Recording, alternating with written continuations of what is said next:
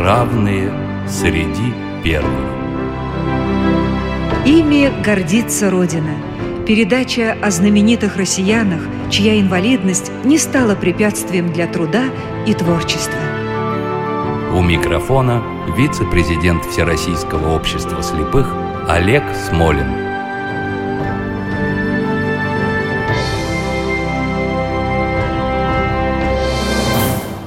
Здравствуйте. В прошлом юбилейном году в очередной раз отгремел салют Победы. Отмаршировали по всей стране бессмертные полки. Но память о войне не ушла. И в нашей программе «Равные среди первых» мы периодически будем вновь возвращаться к этому величайшему событию 20 века и к его героям – героем с инвалидностью. А начать я хочу сегодня со стихов фронтовой медсестры и прекрасной поэтессы Юлии Друниной. Побледнев, стиснув зубы до хруста, от родного окопа одна ты должна оторваться, и брустве проскочить под обстрелом должна. Ты должна, хоть вернешься едва ли, хоть не смей, повторяет комбат, даже танки, они же из стали – в трех шагах от окопа горят. Ты должна. Ведь нельзя притвориться пред собой, что не слышишь в ночи, как почти безнадежно сестрица. Кто-то там под обстрелом кричит. Эти строки в полной мере относятся к героине нашей сегодняшней программы, Зинаиде Михайловне или просто Зине Туснолобовой. А рассказывать о ней будет наш гость Светлана Феликсовна Суворова – журналист, руководитель интернет-проекта «Победившая судьбу». Здравствуйте, Светлана. Здравствуйте, Олег Николаевич. Здравствуйте, дорогие радиослушатели. Расскажите, пожалуйста, кем была Зеля до войны, где жила, кем работала, и можно ли было предсказать, что вот в этой девочке потом обнаружится герой Советского Союза? Да, начало судьбы Зины Тоснолобовой не предвещало ничего необыкновенного – она родилась в 20 году э, близ города Полоцка в Беларуси в крестьянской семье. Закончила неполную среднюю школу, семилетку. Семья э, жила в городе Ленинск-Кузнецкий Кемеровской области. Зина работала лаборантом-химиком на заводе. Познакомилась с хорошим парнем, тоже рабочим, Иосифом Марченко. Свидание в парке, поцелуй в кино, влюбились, женились. В общем, жизнь такая, как у огромного количества молодых – советских граждан в то, кажущееся спокойным и благополучным предвоенное время. Затем началась война. Иосиф в первые же дни войны ушел на фронт. Давайте сделаем нашу сегодняшнюю программу как маленький роман в песнях и письмах. На позиции девушка провожала бойца темной ночью красиво на ступеньках крыльца. И пока за туманами видит ног паренек, на окошке на девичье горел огонек. В начале весны 42-го Зина окончила школу медсестер и уже в апреле была зачислена в армию. С июля 42 -го года она санитарка 849-го стрелкового полка. Как раз тот человек, тот ангел милосердия, который на себе выносила с поля боя раненых бойцов. И еще раз давайте вспомним песню, уже послевоенную, песню Булата Акуджавы о военных девочках. Ах, война, что ж ты подлая сделала? Вместо свадеб, разлуки и дым Наши девочки платьица белые Раздарили сестренкам своим Сапоги, ну куда от них деть? Вся, да зеленые крылья погон. Вы наплюйте на сплетника, Девочки, мы сведем с ними счеты потом. Пусть болтают, что верить вам не во что, Что идете войной наугад. До свидания, девочки, девочки, постарайтесь вернуться назад. До свидания, девочки. Девочки, постарайтесь вернуться назад. Светлана Феликсовна, а что произошло в тот страшный день, когда Зина Туснолобова стала, как сейчас мягко говорят, человеком с ограниченными возможностями здоровья? За 8 месяцев э, на фронте Зина вынесла на себе 128 бойцов. И вот в этот страшный день в феврале 43 -го года, когда наши войска буквально потом, кровью, ценой своей жизни выстраивали огромную дугу, которая потом вошла в историю под названием Курская дуга, на которой была решающая битва, переломившая хребет фашистской армии. Так вот, когда выстраивалась эта огромная гигантская дуга, шли кровопролитные бои. И в одном из этих боев в феврале был ранен командир того полка, где служила Зина. Зина под ураганным огнем вылезла из окопа и попыталась вытащить своего командира с поля боя. Но в это время была подстрелена и она. Шел бой. Бойцы не могли спасти и саму Зину. Она осталась на поле. Все думали, что она мертва. Прошло какое-то время. Холод, мороз, Зина лежала в снегу. В это время наши войска были отброшены на несколько шагов, но все-таки отброшены фашистской армией. К Зине подошел немецкий солдат, и в этот момент она открыла глаза. Она помнила, между прочим, всю жизнь она помнила лицо этого гитлеровца. Он увидел, что она жива, и начал бить ее раненую, лежащую на земле, бить ее прикладом. Надо сказать, к нашим медсестрам гитлеровцы относились очень плохо – Удовлетворившись кровью, которая была разбрызгана вокруг Зины, немец ушел. И только к вечеру разведка, разведка полковая, вытащила ее с поля боя. Оказалось, Зина жива. Ее немедленно вытащили в окоп, соперировали во фронтовом госпитале и отправили в тыл, в Екатеринбург. Тогда, естественно, город Свердловск. И как происходила реабилитация? Кто помогал? Как себя чувствовала молодая девушка, фактически лишившаяся рук и ног. Руки и ноги были ампутированы у нее еще в палатке фронтового госпиталя. Даже не в землянке, а в палатке фронтовыми хирургами. После этого ей было сделано 8 операций сложнейших. И она осталась, ну, как вот человек, представьте себе, 23 года девушки, двух рук нет, двух ног нет. Зина была, конечно, в отчаянии, Медсестры ей сочувствовали, врачи сочувствовали. Что делать девушке в таком возрасте, в таком положении и в такой страшной ситуации? Зина написала письмо своему мужу, любимому мужу, письма от которого она читала и перечитывала много-много раз. Медсестра за нее написала. Она продиктовала медсестре, и медсестра написала письмо Иосифу. У нас есть текст этого письма. Давайте послушаем. Милый мой дорогой Иосиф, прости меня за такое письмо, но я не могу больше молчать. Я должна сообщить тебе только правду. Я пострадала на фронте. У меня нет рук и ног. Я не хочу быть для тебя обузой. Забудь меня. Прощай. Твоя Зина.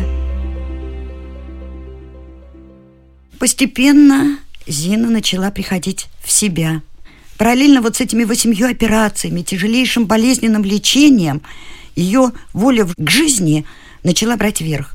Она потребовала, чтобы ее отнесли на Уралмашзавод, который в это время в Свердловске делал танки. Комсомольцы завода шефствовали над госпиталем. Они принесли, принесли на носилках Зину в цех.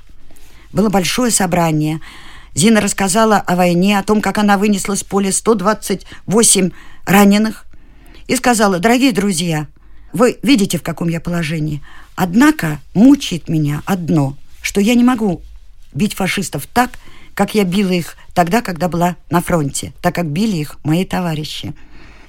И предложила, пожалуйста, если вы можете, сделайте так, чтобы танков было больше, чтобы помимо того, что завод выполняет план, чтобы вы сделали танки, которые могли бы отомстить за меня. Сделали, отремонтировали. Вы знаете, на комсомольцев это произвело такое впечатление, что из проходной завода буквально на следующей неделе вышло пять новеньких танков. А в это время Зина ждала письма от Иосифа. Ответа все не было и не было. Ответ, в конце концов, пришел, и до сих пор он хранится в архиве Марченко Туснолобовых. Честно говоря, из всех военных документов меня больше всего волнуют вот такие фронтовые письма. Давайте послушаем. Милая моя малышка, родная моя страдалица, никакие несчастья и беды не смогут нас разлучить. Нет такого горя, нет таких мук, какие бы вынудили забыть тебя, моя любимая. И у радости, и у горя мы всегда будем вместе. Я твой прежний, твой Иосиф. Вот только бы дождаться победы, только бы вернуться домой, до тебя, моя любимая, и заживем мы счастливо. Вчера твоим письмом поинтересовался один из моих друзей. Он сказал, что, судя по моему характеру, я должен с тобой отлично жить и в дальнейшем. Я думаю, он правильно определил. Вот и все. Писать больше некогда. Скоро пойдем в атаку. Желаю быстрейшего выздоровления. Ничего плохого не думай. С нетерпением жду ответ. Целую бесконечно. Крепко люблю тебя. Твой Иосиф. Светлана, знаю, в 43-м году на фронте развернулось целое движение, которое использовало лозунг «За Зину Туснолобову». Как это произошло? Знаете, после того, как Зина получила ответ от Иосифа, ее, конечно, окрылила любовь мужа. Мало того, она поставила перед собой задачу помочь тем, кто сейчас бьется на фронте. Во-первых, она потребовала у врачей госпиталя, чтобы они поставили ее на ноги. Она сказала, я хочу работать, я хочу вернуться в строй. Хирург Николай Васильевич Соколов, сначала он был в Свердловске, посмотрел, и сказал, что у нее есть шанс встать на протезы, конечно, на протезы, но тем не менее у нее есть шанс встать на ноги, есть шанс, в общем, войти в какую-то нормальную жизнь, бороться. Ее забрали в Москву в институт протезирования. Пока ей делали операции, пока ее учили заново ходить, пока ее ставили на протезы, Зина решила, что времени терять нельзя. И написала во фронтовую газету совершенно необыкновенную заметку. Фронтовая газета называлась «Вперед на врага». Она распространялась среди войск Первого Прибалтийского фронта. Они вышли на подступы к Полоцку, родному городу, городу, где родилась Зина. Текст этой заметки давайте мы послушаем вместе. Отомстите за меня. Отомстите за мой родной Полоцк. Пусть это письмо дойдет до сердца каждого из вас. Это пишет человек, которого фашисты лишили всего. Счастья, здоровья, молодости. Мне 23 года. Уже 15 месяцев я лежу прикованная к госпитальной койке. У меня теперь нет ни рук, ни ног. Это сделали фашисты. Я работала лаборанткой-химиком – когда грянула война, вместе с другими комсомольцами добровольно ушла на фронт. Здесь я участвовала в боях, выносила раненых. За вынос 40 воинов вместе с их оружием правительство наградило меня орденом Красной Звезды. Всего я вынесла с поля боя 123 раненых бойца и командира. В последнем бою, когда я бросилась на помощь раненому командиру взвода, ранила и меня, перебила обе ноги. Фашисты шли в контратаку. Меня некому было подобрать. Я притворилась мертвой. Ко мне подошел фашист. Он ударил меня ногой в живот, затем стал бить прикладом по голове, по лицу. И вот я инвалид. Недавно я научилась писать. Это письмо я пишу обрубком правой руки, которая отрезана выше локтя. Мне сделали протезы, и, может быть, я научусь ходить. Если бы я хотя бы еще один раз могла взять в руки автомат, чтобы расквитаться с фашистами за кровь за муки, за мою исковерканную жизнь. русские люди, солдаты. Я была вашим товарищем, шла с вами в одном ряду. Теперь я не могу больше сражаться. И я прошу вас, отомстите им за меня, за сотни тысяч русских невольниц, угнанных в немецкое рабство. И пусть каждая девичья горючая слеза, как капля расплавленного свинца, испепелит еще одного немца. Друзья мои, когда я лежала в госпитале в Свердловске, комсомольцы одного уральского завода, принявшие шефство надо мной, построили в неурочное время пять танков и назвали их моим именем. Сознание того, что эти танки сейчас бьют фашистов, дает огромное облегчение моим мукам. Мне очень тяжело. В 23 года оказаться в таком положении, в каком оказалась я. Эх, не сделано и десятой доли того, о чем мечтала, к чему стремилась. Но я не падаю духом. Я верю в себя, верю в свои силы, верю в вас, мои дорогие. Я верю в то, что Родина не оставит меня. Я живу надеждой, что горе мое не останется неотомщенным, что немцы дорого заплатят за мои муки, за страдания моих близких. И я прошу вас, родные, когда пойдете на штурм, вспомните обо мне. Вспомните, и пусть каждый из вас убьет хотя бы по одному фашисту. Зина Туснолобова, гвардия старшина медицинской службы, Москва, 71, второй Донской проезд, дом 4А, Институт протезирования, палата 52. И такое огромное впечатление на советских солдат произвело это письмо, обращение, что, опять же, как в песне, «И врага ненавистного крепче бьет паренек за советскую родину, за родной огонек». А что было после? Светлана, расскажите нам, пожалуйста. Вы знаете, после было тяжелейшее восстановительное лечение. Зина училась не только ходить, но и писать. Ей сформировали культюр, которой она могла пользоваться, держать предметы. Она научилась даже шить, вышивать, держать посуду, готовить, обслуживать себя. Надо сказать, в институте протезирования просто поражались ее стойкости и ее фантастическому трудолюбию. Но мало того – она получала каждый день мешки писем. Эти письма несли с почты, эти письма несли в институт протезирования фронтовики, которые приезжали в Москву в отпуск. И она всем отвечала. Каждый день Зина писала больше 50 писем. Сама, не медсестры. На этот раз это были уже не медсестры. Она переписывалась с бойцами, она поддерживала раненых, бойцов, которые находились в такой же тяжелой ситуации, как она. Между прочим, Олег Николаевич, знаете, откуда я узнала о Зине? Откуда? У моего деда был однополчанин, летчик, который горел в самолете и без рук, без ног после войны попал на остров Валаам. Он доживал свою жизнь вот в этом доме престарелых, доме ветеранов войны на Валааме. Так вот, до 73 -го года, пока он был жив, с ним переписывалась Зина Туснолобова. Итак, война закончилась, мы победили. А как сложилась жизнь Зины Туснолобовой после войны? После войны к Зине вернулся, слава богу, живой, здоровый, ее любимый Иосиф. Он забрал ее из института протезирования, увез в родной город Полоцк. Там они построили дом, посадили большой сад. Как вы думаете, кем могла бы работать женщина, не имеющая ни рук, ни ног. Это, можно сказать, загадка нашему бюро медико-социальной экспертизы. Да, наверняка. Наверняка бы отнесли нерабочую группу. Поскольку я ответ знаю, да, я, я могу э, его произнести на радио. Да, она работала диктором на радио в Полоцке. Мало того, она вела огромную широчайшую переписку с ветеранами, с ранеными, с инвалидами войны. Она переписывалась, между прочим, очень много с медицинскими работниками, с теми, кто из фронтовых госпиталей пришел в больницы, поликлиники, кто лечил детей, взрослых, учился в мединститутах.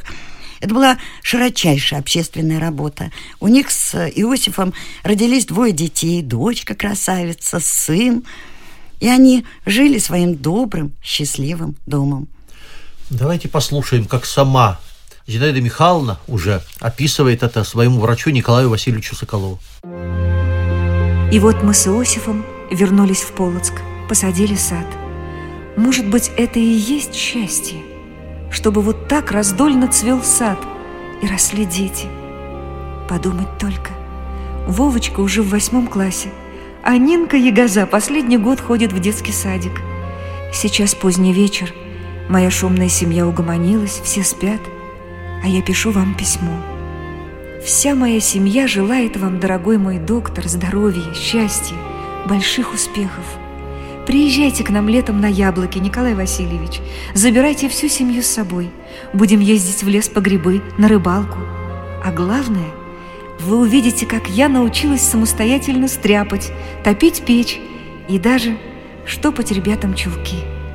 Горячо любящая вас Зинаида.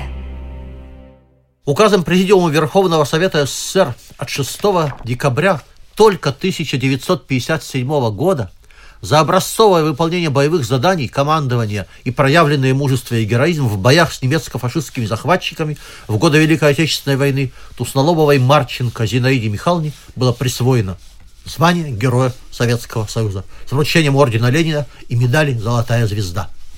А осенью 1965 года Международный комитет Красного Креста наградил Зинаиду Михайловну медалью Флоренс Найтингейл. Она стала третьей советской медсестрой, удостоенной этой почетной награды. Флоренс Найтингейл – английская медсестра, национальный герой прошлого века. Медаль в память о ней присуждается каждые два года медсестрам разных государств.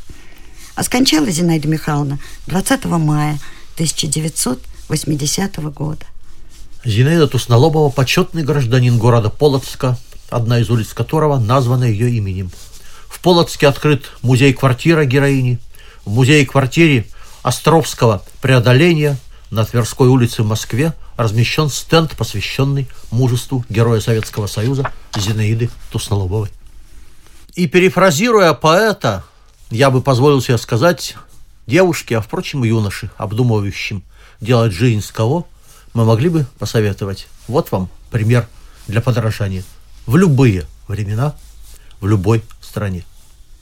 А завершить нашу программу я предлагаю еще одной песней на всю оставшуюся жизнь.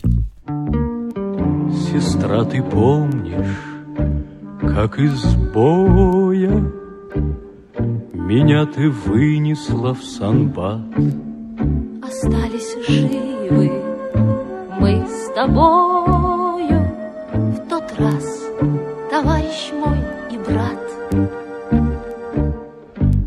всю оставшуюся жизнь. Нам хватит подвигов и славы Победы над врагом кровавым. На всю оставшуюся жизнь На всю оставшуюся жизнь. Горели Днепр, Нева и Волга Горели небо и поля Одна беда, одна тревога, Одна судьба, одна земля. На всю оставшуюся жизнь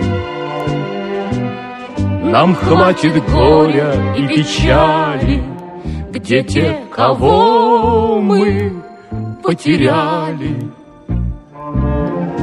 На всю оставшуюся жизнь. На всю оставшуюся жизнь. Сестра и брат взаимной верой. Мы были сильными вдвойне. Мы шли к любви и милосердию. В немилосердной той войне На всю оставшуюся жизнь Запомним братство фронтовое как завещание святое на всю оставшуюся жизнь, на всю оставшуюся жизнь. Программа создана при финансовой поддержке Федерального агентства по печати и массовым коммуникациям.